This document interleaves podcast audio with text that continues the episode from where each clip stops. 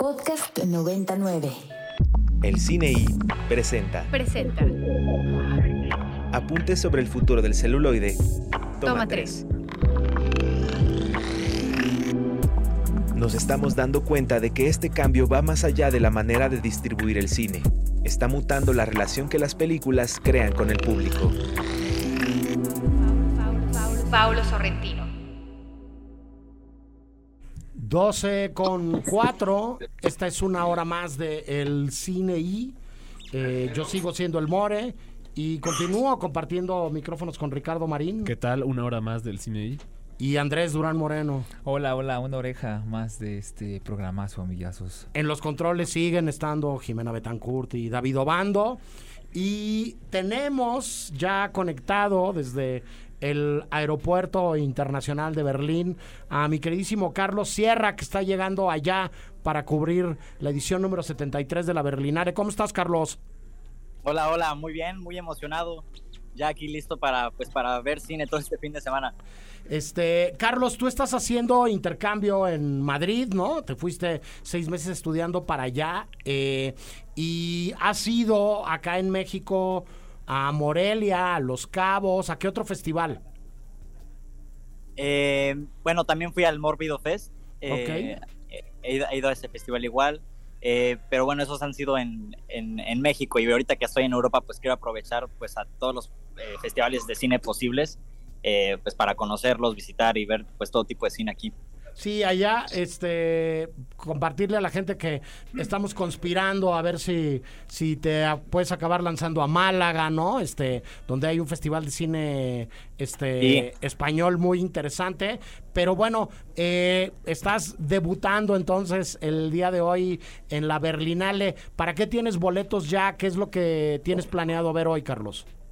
Pues bueno, conseguir boletos fue eh, muy difícil. Tuve suerte de conseguir para la mayoría de las películas que quería, pero Bueno, se ve que este año el cine, eh, bueno, la- eh, ha cambiado. O sea, la pandemia quedó en segundo plano porque se agotaron en cuestión de segundos. O sea, 10 segundos ya era muy tarde. Eh, eh, pero bueno, eh, yo eh, que me, me intencié, que al parecer pues todo el mundo lo hizo, Sí. logré conseguir para, bueno, eh, para la película que voy a ir a ver ahorita, eh, directamente del aeropuerto me voy a lanzar a, a ver eh, pues la premier mundial de un documental de Sean Penn que habla justo de la guerra de Ucrania, que se llama Superpower. Correcto. Este, te, te comparto nada más antes que nos digas la otra, que Berlín es uno de los festivales más codiciados de cine del mundo. Si creíamos que habíamos tenido problemas en Morelia Para eh, tener boletos. para tener boletos no en, en este aferre no este eh, Berlín vende acomoda, desplaza entre la gente que va de prensa y de industria y el público que compra los boletos, medio millón de entradas en 10 días de, de festival. No, bueno. Este, y como bien dices tú, vuelan, ¿no? Es un festival este, que tiene muchos signos eh, de identidad interesantes. Uno es el que tiene que ver con la política, por eso Claro. el documental de Champagne este, sobre Ucrania se va a estrenar en Berlín y en ningún otro festival, ¿no? Este, pero sí, Berlín es un, es un. Es un festival que, que dialoga además de una manera muy particular con, con los habitantes de la ciudad. Muchos berlineses piden vacaciones durante la Berlinale para comprarse su abono y para ir a ver películas, películas. durante esa semana. Pero bueno, vas a ver el. Champagne y qué más ¿qué tienes. más? ¿Qué más tienes? Bueno, yo, yo si fuera por mí me hubiera gustado conseguir para todas las de México, eh, eh, porque hay muchísimos talentos mexicanos. Está Tatiana Hueso con el Eco, que sí conseguí Eso. para su documental, que Bien. voy a ver para mañana. Eh, voy a ver eh, la ópera prima de también una directora mexicana, Sofía Ausa, que se llama Adolfo. Adolfo, Sí, muy bien. Claro, y bueno, eh, las otras dos películas ya por horarios, por fechas y, y también por tiempo no, no pude conseguir, que era eh, la de Totem, de esta Lila Áviles, que, que bueno, está en la sección de competencia. Y en Panorama eh, tenemos la de Heroico, esta, esta película de, eh, si no me equivoco, es Da- David eh, Sonana. Exactamente. Es correcto. Y, y bueno, esas dos, pues ya no, no tendré la oportunidad de verlas, pero bueno, de las, de las que conseguí de estas dos eh, mujeres mexicanas, eh, estoy pues muy emocionado, sobre todo Tatiana Hueso, que que pues bueno, ella, ella siempre ha sonado en, en todos los festivales, sonó mucho con esta de Noche de Fuego y, y, pues sabemos que el documental es su fuerte, entonces eh, El Eco pues es, eh, al, al, parecer también es un documental que va, va por mucho. Muy bien, muy bien, Carlos. Y ahora dime, Carlos, para cuestiones más internacionales, aparte de esta película de Champagne, ¿para qué más tienes ahí planeado? Eh, ¿Tienes para qué más de la competencia oficial, de la sección panorama? ¿De qué, qué, qué más tienes planeado sí, ver por de ahí? La, de la competencia oficial tengo eh, otras, eh, bueno, tengo dos películas, que es, eh, una es Manodrum, es de Estados Unidos. Ajá, sí. y la, la otra es Disco Boy, que es para el domingo. Okay. Eh, que es una colaboración entre varios países igual. Eh, y, y, pues bueno, no, no tengo expectativas, no sé para nada lo que voy, pero, pero bueno, ya el hecho de que estén en competencia okay. y, y, que los directores pues suenen mucho ya, ya, ya es suficiente como para, para emocionarse y, y, y, elevar las expectativas. Menos mal, buena onda, buena onda, Carlos. Sí, sí, una, una de las cosas fantásticas de los festivales de cine es que alguien ya escogió por ti. ¿No? Sí, este, seleccionó. Si esas no películas llegaron claro. al concurso de la Berlinale, algo tendrán. Y eso no quiere decir que necesariamente nos terminen gustando. Yo, yo he platicado más de una vez aquí de, de películas como eh, eh, la controvertidísima este No me toques de Adina Pintile que ganó este la Berlinale hace algunos años y que a mí me obligó a regresar a la sala de cine a una segunda revisión porque en la primera saliste, me molestó saliste, tanto sí, sí, sí. y me friqueó tanto la película me choqueó tanto que me salí de la sala.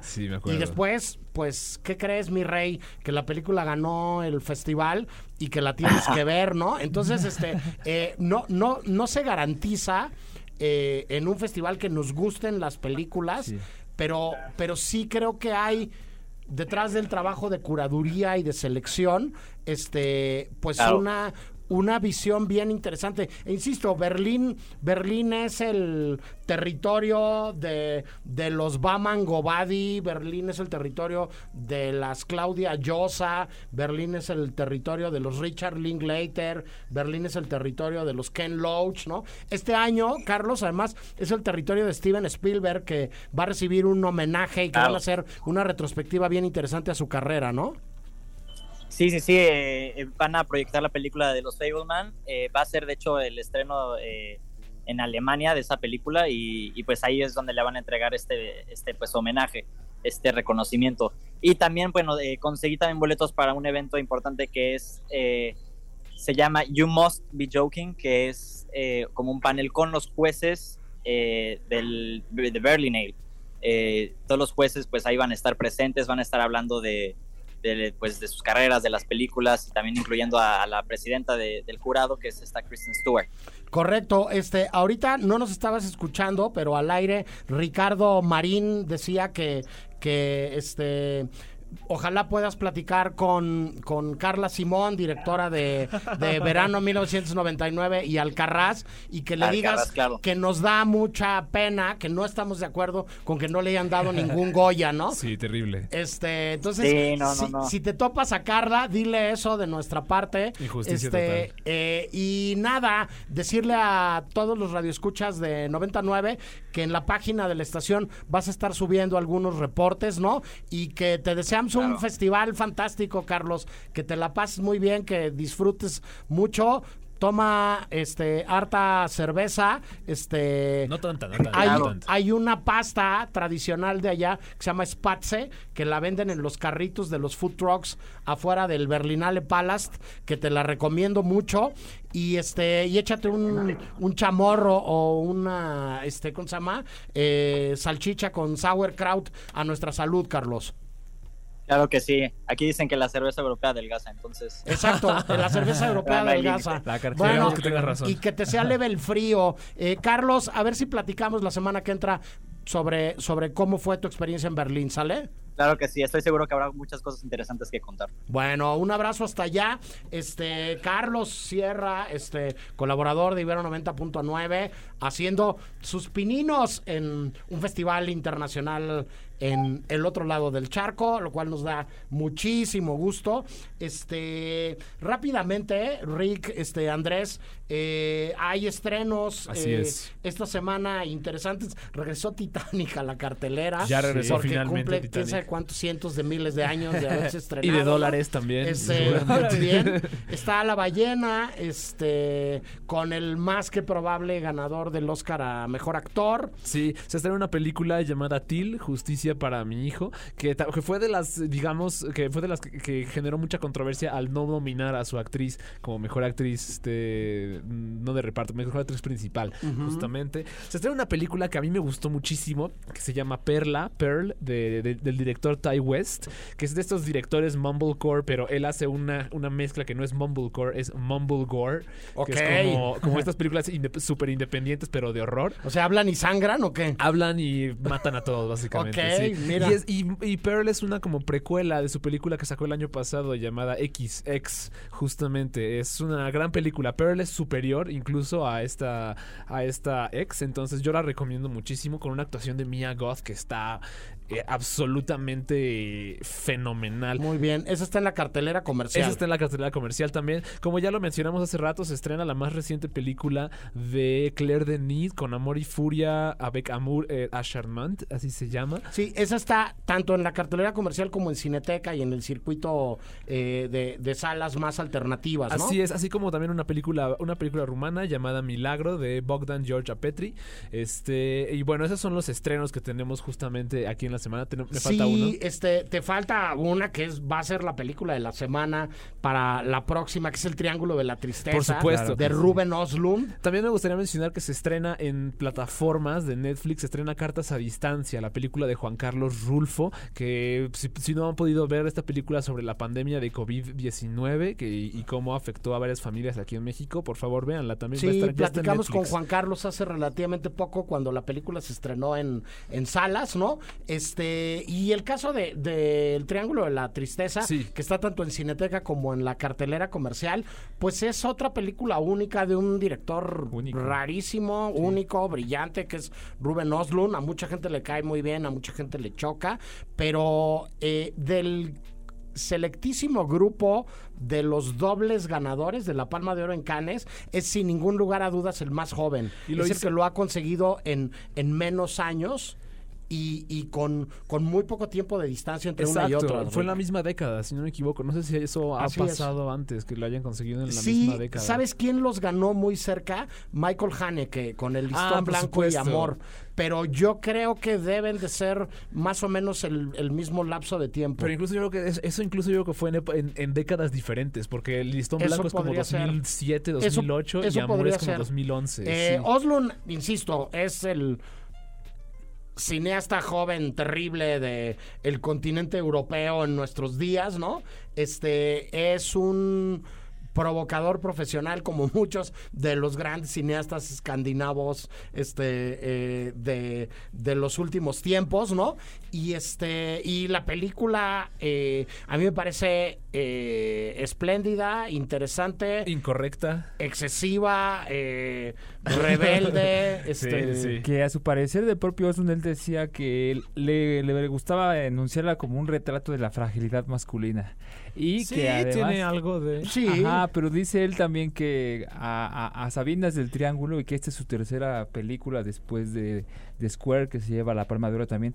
Y creo que Fuerza Mayor es la que está antes que esta, no sé si... sí, Estás en lo sí, correcto. él- Dice él- que esas estás tres en lo correcto. eh, son justamente dan curiosidad que es un retrato, ¿no? De, de, de la de la Tiene razón, masculina. tiene Sí. razón, sí, sí, sí. Pues, por pues supuesto bueno, que lo son. Échenle un ojo, porque el creo que triángulo de la tristeza está ahí. Eh, decir que, que Movie no deja de sorprendernos y que esta semana puso entre las películas del día el diario de Bridget Jones, ¿no? Lo platicábamos en la pre Peliculón, con, peliculón. con, con Jime y Ricardo. Está Besos de Azúcar de Carlos Cuarón, ¿no? Este, eh, La Mujer de Benjamín de, Carlos Carrera, Carlos que es una película mexicana, una ópera prima portentosa que yo no la encontraba por ningún lado, ahora está en movie, ¿no?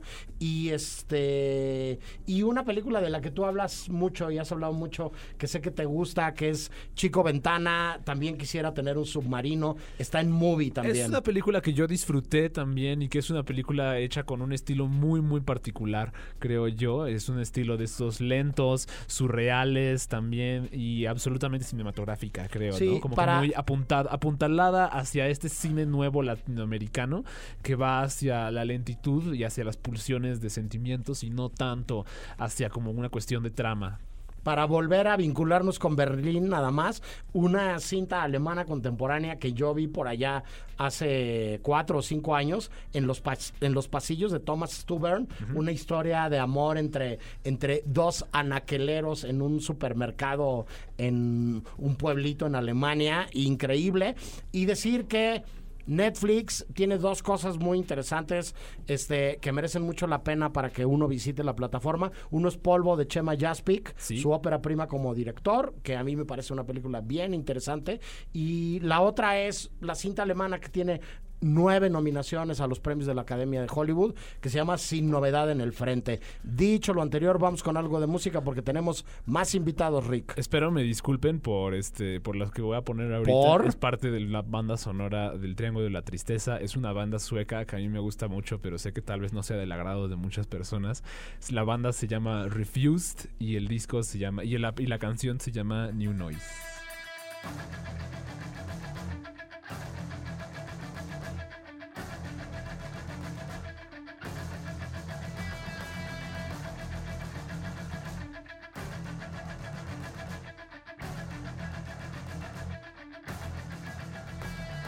studio. ¿Qué es esto, Rick?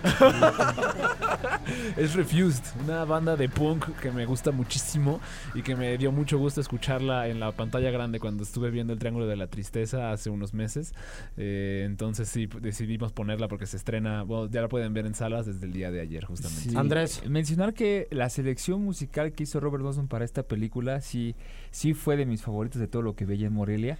Tiene de todo, o sea, como esto de Refuse, tiene piezas barrocas de Jordi Zaval, Ajá. tiene unas cosas ahí este más experimentales de música pues de otros países, ¿no? Más de Oriente y así. Entonces, véanla, escúchenla porque neta está muy chida esa película con todo, amigos. Ok, va a ser nuestra película de la semana y ahí luego la discutimos, ¿no? Este, mientras tanto, la película de esta semana, que ya está la videocrítica y el texto en la página de Ibero 90.9, es Los Espíritus de la Isla, una eh, cinta de la que hemos hablado largo y tendido acá, Rick, este, el cuarto largometraje de eh, el maestro McDonagh, ¿no?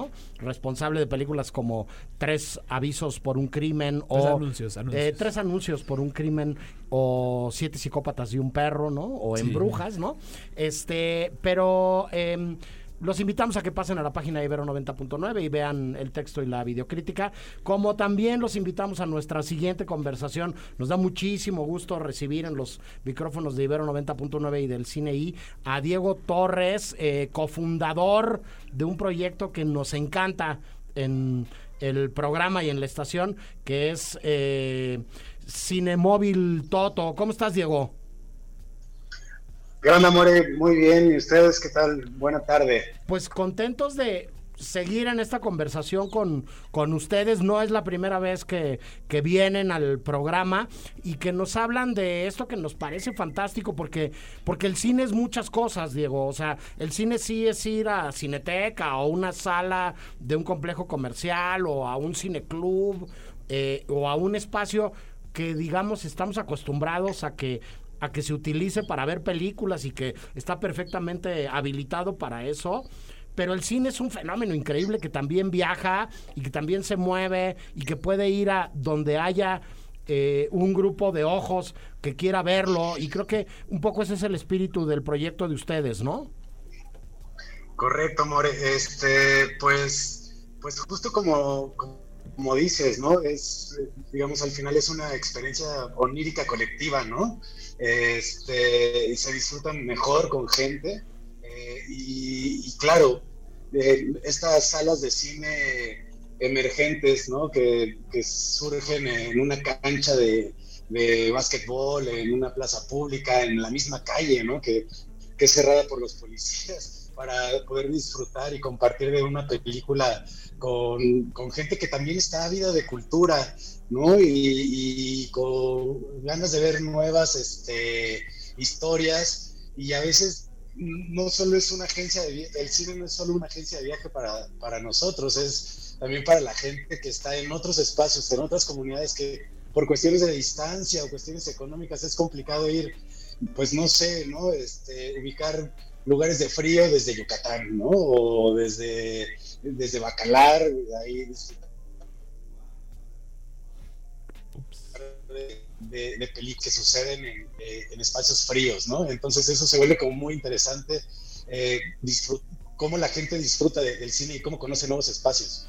Sí, Diego, para quienes no conocen todavía eh, Cinemóvil Toto, este, ¿podrías definirlo y resumirlo? Ustedes son una plataforma itinerante que lleva películas a lugares donde no hay salas de cine.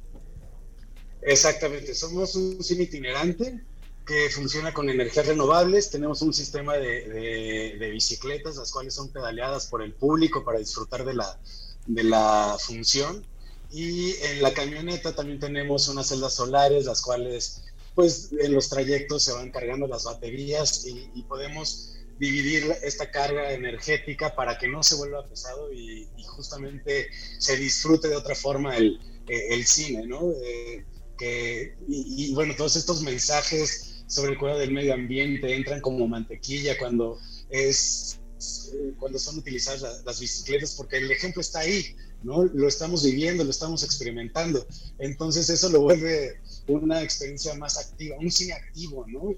Y, y tal vez a veces este, me, me, vuelve un poco la cabeza con diciéndole al público que, que el mismo público necesita un crédito dentro de la de la, de la película, ¿no? Ahora no, vemos esta parte de, bueno, ¿y cómo sale la energía eléctrica? Bueno, pues gracias a tus piernas pudimos disfrutar de la película. Entonces, también tiene un, un valor importante eh, este, el que estén pedaleando las bicicletas. Claro, hay un componente de colaboración y un componente educativo y didáctico, eh, sin, sin duda. Andrés, tú querías preguntar algo. Sí, fíjate que siempre que hablan de bicicletas a mí se me iluminan los ojos. Ah, llevo un año, bueno, el ciclismo lo practico desde hace mucho, pero el de ruta y el de carretera llevo un año haciéndolo, ¿no? Y lo primero que noto es esta eficiencia energética me parece que la bicicleta sí es como una máquina muy, muy, muy hermosa y muy elegante. Pero lo que más me llama la atención de, de, de esto es, son los números que arrojan, ¿no? Porque hablamos de que las salas de cine gastan alrededor de 128 billones de watts por hora produciendo pues toneladas de CO2 mientras que pues para reproducir una función completa en Cinema Toto ustedes ocupan 1200 watts de energía verde producida por el pedaleo del, de, de los de los que asisten y sobre todo pues reuniendo todos estos números llegan ustedes a 1.400.000 watts generados de energía verde desde que pues técnicamente empezaron este precioso proyecto, ¿no, Diego? Sí, es, es interesante porque luego a la hora de, de mostrar eh, numeralia es, Ajá. ah, caray, ¿no? Pues este, un millón de, un millón cuatrocientos watts, ¿no? Así, suenan a un chorro, ¿no? Sí. Pero si hacemos la comparación con otras salas de cine comerciales, es como de nosotros somos eficientes y utilizamos la energía especialmente para compartir cine, ¿no? No hay claro. este asunto del aire acondicionado, digo, al final lo estamos disfrutando en espacios abiertos, lo cual ayuda bastante pues ahora con el tema de la pandemia, pues es un poco más fácil el acceso, ¿no? Y incluso la gente se, se siente más segura de, de, disfrutar el cine en estos espacios que comúnmente no son utilizados para el cine, ¿no? Son ya sea para jugar la cascarita, este, claro. para es el lugar de, del tianguis, o en otros casos, pues igual son ocupados por banda que no hace un correcto uso, ¿no? No, no quiero llamarlos malandros ni, uh -huh. ni, grupos delictivos ni nada, ¿no? Pero pues también se juntan, o sea, es un proyecto también pensado en el rescate del espacio público. Entonces, eso lo vuelve muy interesante. Claro. Y, y bueno, tal vez se escucha un poco mal que, que- que yo lo diga, ¿no? Este, desde, esa- desde esta trinchera, pero es, es muy lindo este, disfrutar en otros espacios el cine. Desde luego, Ricardo. Yo quería preguntarles justo en esta cuestión de recuperación de espacio público y hacerlo como y regresarle pues la, la calle o esos espacios a las personas, este, ¿cuál sería la cuál sería la selección curatorial de, de Cine Móvil? ¿Cómo, ¿Cómo funciona la selección de películas? Bueno, en este proyecto que se llama Girando por el Sureste, cuarta edición, llevamos películas como Tesoros, eh, La leyenda de la Llorona, puro cine mexicano para toda la familia. Sí. ¿no? Partimos de ahí. Este, y bueno, ahora estamos llevando, bueno, me siento bien contento de llevar a Los Lobos, ¿no? De, de Samuel Kishi. Guau. Es-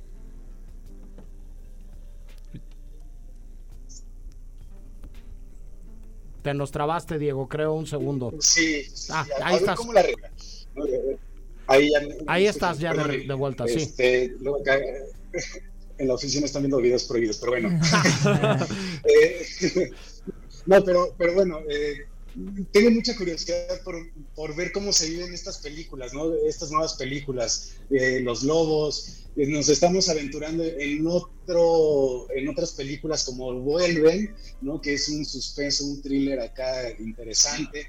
Entonces, este, ya, ya no llegamos con esta primera presentación del cine mexicano, ¿no? Con que eh, incluso se tiene una mala este, idea de que puede ser, pues, de flojera, contemplativo, ¿no? Y es este cine festivalero, ¿no? Principalmente, pero hay, hay cine para toda la familia que tienen muchos valores familiares, de amistad, este, ambiental incluso, ¿no? Entonces, este, es lindo poder llevar estas películas que si no fuera por e- con proyectos como Cine Móvil Toto, pues no llegarían a menos de que fuera con, con los piratas de confianza que, que igual no, no la llevarían porque no les representaría algo- algún ingreso extra, ¿no? Desde Pero- luego. pero bueno, sí, sí es interesante. Sí, desde luego. Pues mira, eh, con la pregunta de Ricardo ya, ya adelantabas un poco la respuesta a, a esta mi última película. Arranca nueva gira en el sureste, Diego.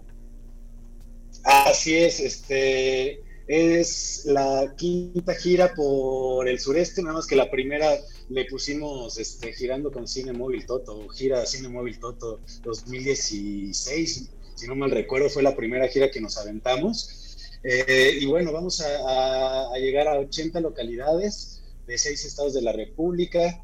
Estaremos en Quintana Roo, Yucatán, Chiapas, Campeche, Guerrero, Oaxaca eh, y bien contentos ¿no? de, de arrancar un, un- un nuevo proyecto en, en, este, en este año, que el año pasado, pues la, la neta es que nos fue un poco mal, ¿no? como, como este tema de la, de, de la pandemia, sí, no lo veíamos venir, pero sí nos, nos pegó bastante.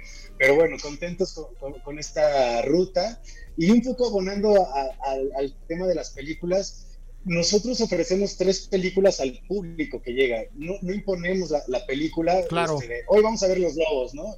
Es, ponemos a votación con el público La leyenda de la Llorona, Los Lobos, o vuelven, cuál quieren ver, ¿no? Entonces esto se vuelve un compromiso también de parte del público de, bueno, si yo voté por la de Los Lobos, ¿no? ¿Por qué no verla, no? Entonces ya por lo menos si voté por ella, pues ya me quedo a, a verla y nos ayuda un poco para, para, este, para generar un poco más de interés. Nada más. eh, Perfecto. así Pues, pues Diego, muchísima suerte en esta nueva gira. Este eh, compartiremos ahora en nuestras redes sociales eh, las coordenadas digitales de Cinemóvil Toto para que la gente sepa sobre la gira y para que la gente se vaya acercando allá, este, en el calorcito del sureste, a ver estas películas que eh, preparen sus energías para pedalearle y que preparen los ojos para ver buen cine mexicano. Muchas gracias por platicar con nosotros, Diego. No, al contrario, More, Ricardo, Andrés, Irene, muchísimas gracias. Qué gusto ponerle este, cara a estas voces que, generalmente escuchamos eh, este, los viernes. Entonces, muchísimas gracias por la invitación y, las redes sociales de Cine Móvil Toto es arroba Cine Móvil. Correcto, muy bien. Nosotros vamos al último corte del programa del día de hoy y regresamos con el monográfico de este viernes. Hoy vamos a hablar de ovnis. Ahora les platicamos por qué. Díganos sus películas favoritas de extraterrestres, de objetos voladores no identificados, de conspiraciones chinas o de lo que ustedes quieran. Vamos, venimos, no nos tardamos. El Cine I presenta Presenta. Apuntes sobre el futuro del celuloide, toma 5. La necesidad es la madre de la invención. No nos podemos deprimir por las dificultades. Lina Ramsey. El Cine I presenta Presenta. Apuntes sobre el futuro del celuloide, Toma uno. toma 1. Tres cosas nos han salvado en esta pandemia. La comida, las historias y las medicinas. Guillermo del Toro. Columbia Broadcasting System and its affiliated stations present Orson Welles and the Mercury Theater on the Air in The War of the Worlds by H.G. Wells. El 30 de octubre de 1938, Orson Welles transmitió por radio La Guerra de los Mundos, una dramatización de la obra de H.G. Wells.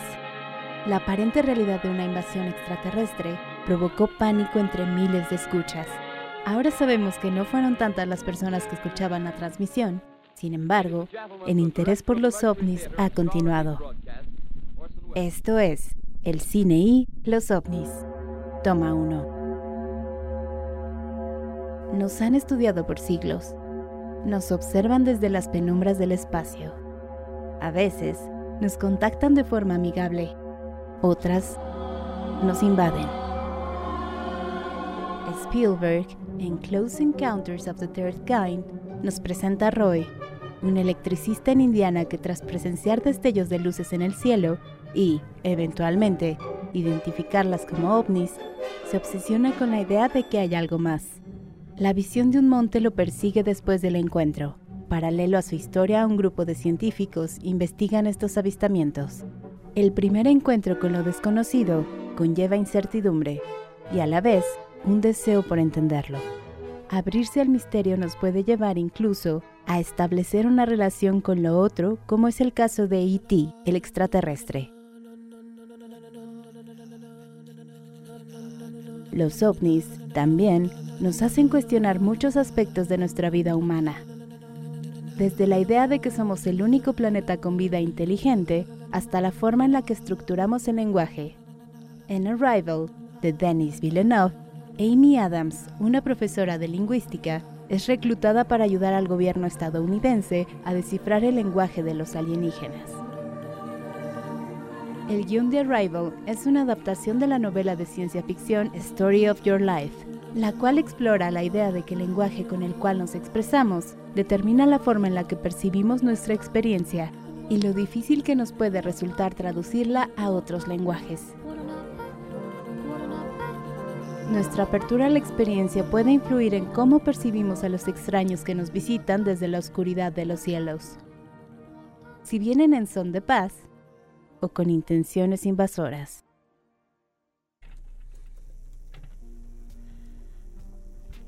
Esto es el cine y los ovnis. Yo soy el More y platico sobre el tema con Ricardo Marín. ¿Qué tal, More? Este, vengo en son de paz. Me parece muy bien. Con Andrés Durán Moreno. Yo no. Ah, yo, yo también vengo en son de paz, amiguitos. Pues y aquí- con la responsable de el guion de la cápsula que acabamos de escuchar y de la que escucharemos en un momento más, Irene Abad. ¿Cómo estás, Irene?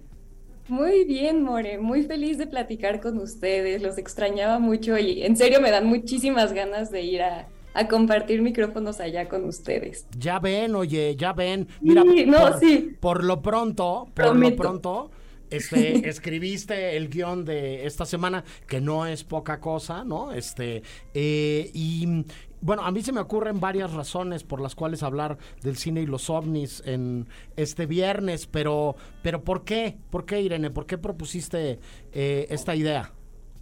Bueno, pues la verdad es que yo nunca había estado como tan en contacto con estos temas hasta este semestre que estoy tomando comunicación global Y en esa clase siento que todo el tiempo están hablando de eso. No, no me digas que tiene que ver en esto el maestro Porfirio Camarena.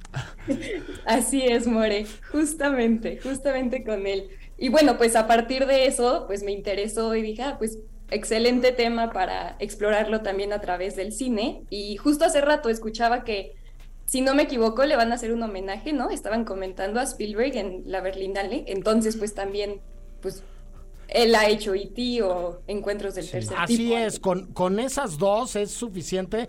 Eh, Spielberg es el homenajeado de este año en la Berlinale.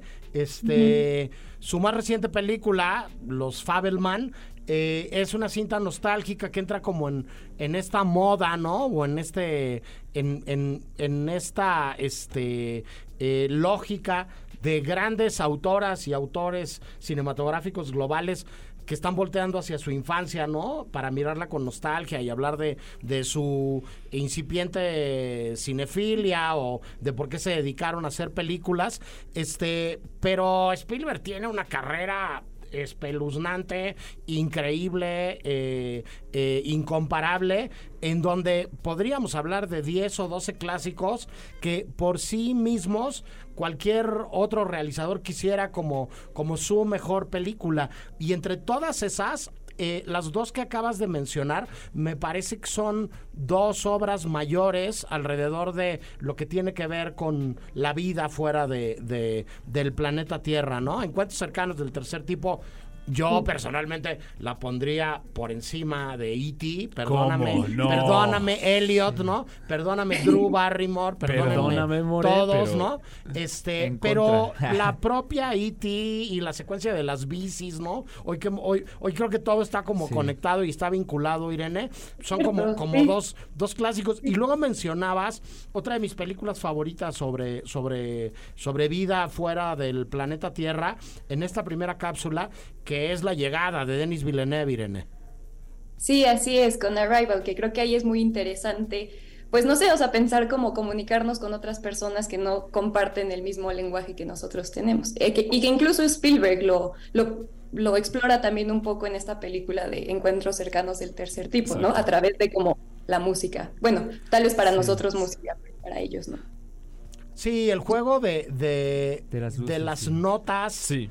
Rick, Sí. eh, en la lógica también de, bueno, otro monstruo del cual hablamos hace eh, muy poco tiempo, que es, que es John Williams, ¿no? Así es también. Este, como parte de la narrativa y la manera de comunicarse musicalmente en encuentros cercanos del tercer tipo, creo que es única. Como ¿no? que normalmente decimos, como de forma muy trillada, que tal elemento es un personaje en sí del- de, Sí. la, de, la, de la película, ¿no? Que la ciudad es un personaje o que tal es un personaje. En encuentros cercanos del tercer tipo, la música definitivamente es, es una cosa que no solo, no solo tiene una, una progresión narrativa y una, tiene hasta una suerte de arco dramático la música en sí misma, ¿no? Entonces es un, es un personaje realmente ya fuera de, fuera de clichés. Este, y como pocas veces lo logras ver interactuar con los actores, con los actores, con los mismos este, personajes de una película, ¿no? Eh, encuentros cercanos a mí me recuerda mucho a, en ese sentido, a eso, a esa, esa belleza que puede salir de, de lo que puede ser lenguaje también, ¿no? Sí, tarararara. Exactamente, Perdón, No voy a exactamente. cantar, se los prometo. Por no favor, voy a a que- por favor. No te vayan a responder, More, ahorita. Exactamente.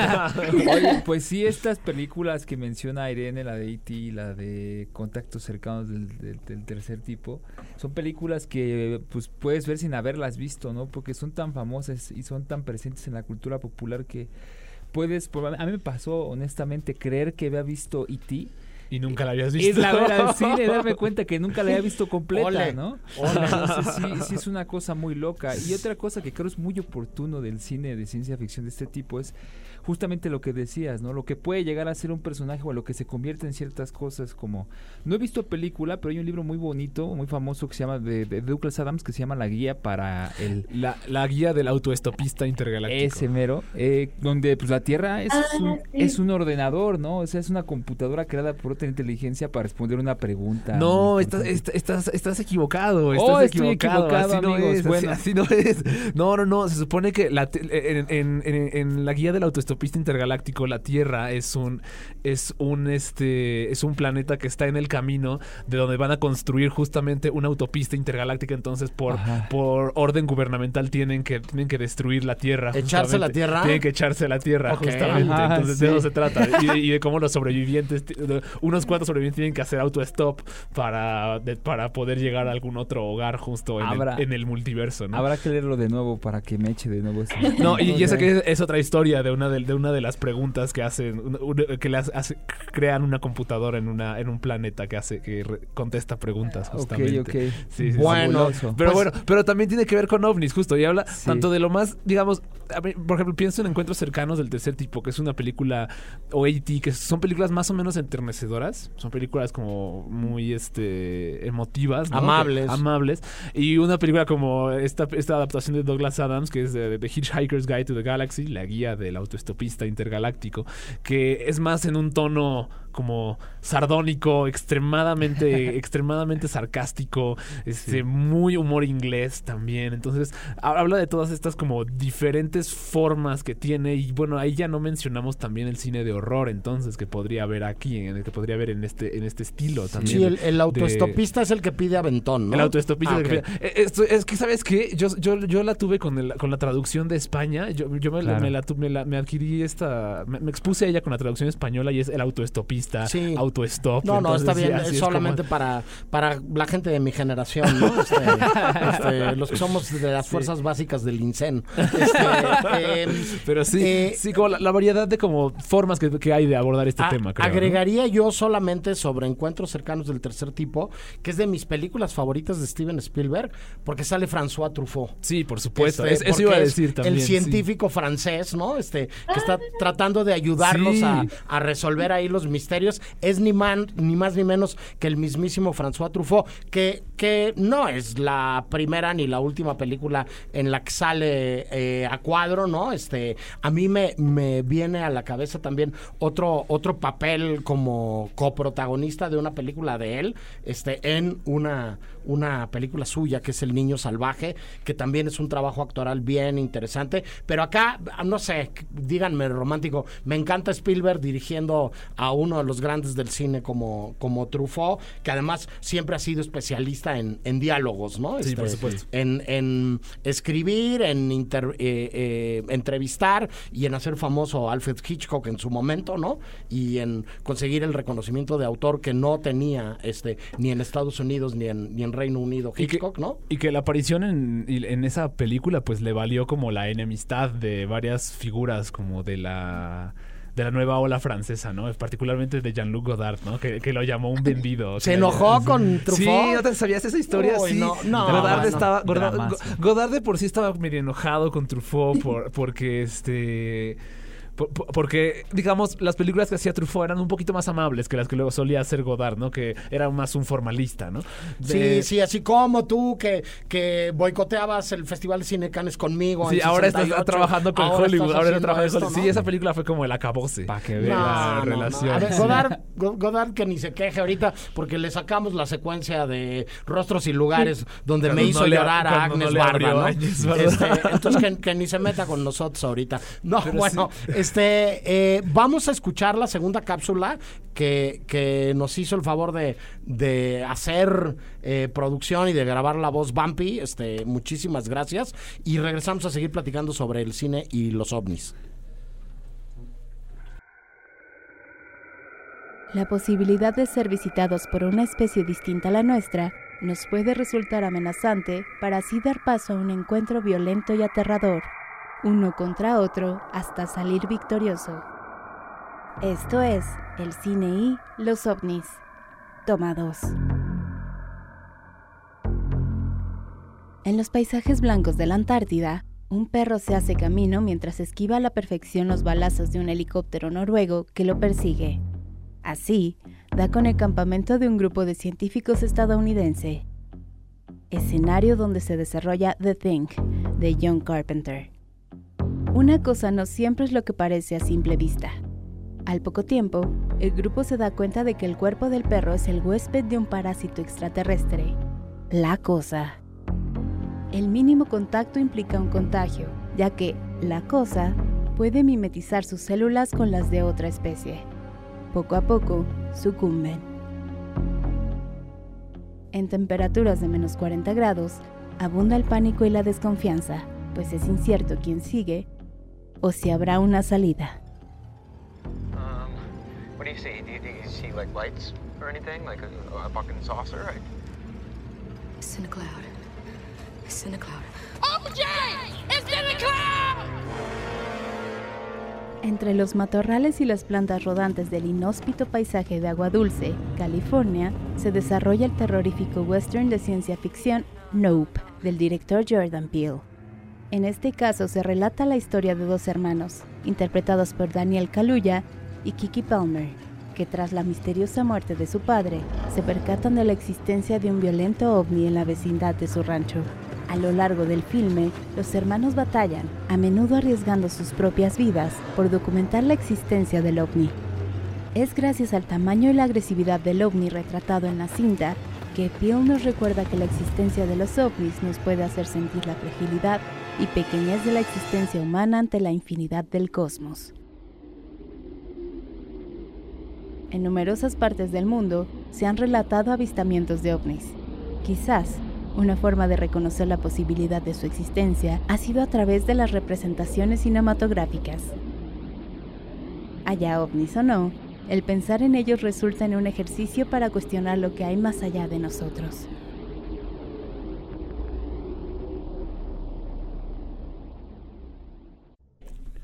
Haya ovnis o no, eh, el reflexionar sobre su existencia.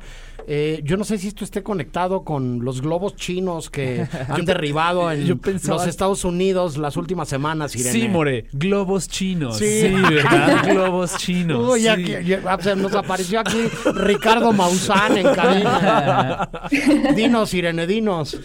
No, pues al menos es pertinente, o sea, creo que encajó perfecto con estos globos chinos, entre comillas, sean o no sean, pero pues encaja perfecto el tema y creo que justo como esta cápsula es un poco más, o sea, si hubiera una invasión, por así decirlo, o contacto, pues que no necesariamente sería amigable, ¿no? O sea, no sabemos cómo sería, pero pues las películas van un poco más hacia esto. Yo estoy de dos. acuerdo contigo en los tiempos que vivimos, el día que la vida extraterrestre quiera pasarnos por encima, ni nos vamos a enterar y ya no vamos a existir, van a pulverizar el planeta en, en Para dos, hacer- en Sí, 2.2, ¿no? Para, para hacer una, una, una, Una carretera, una carretera intergaláctica.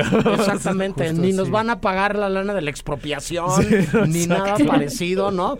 Este, no, bueno, este, las teorías de la conspiración. Yo tampoco diría demasiadas cosas, este, eh, queriéndome hacer el simpático en medio de este grupo. No está en pleno el, el equipo de colaboradores del cine y pero miren, yo nomás digo, Andrés de pronto saca temas como el tarot Sí. o empezamos a hablar con Anafer y los demás este alrededor de los signos del zodiaco o de los péndulos que andan por ahí en TikTok este Sí. circulando, ¿no? Sacando a Bergman y a Remedios Varo. Entonces, este, saludos, ¿no? Este, Sí. a, a, a Anafer, a Naomi, a Nito, ¿no? Este, Todos que los no andan, que que no andan hoy por serie. acá, ¿no?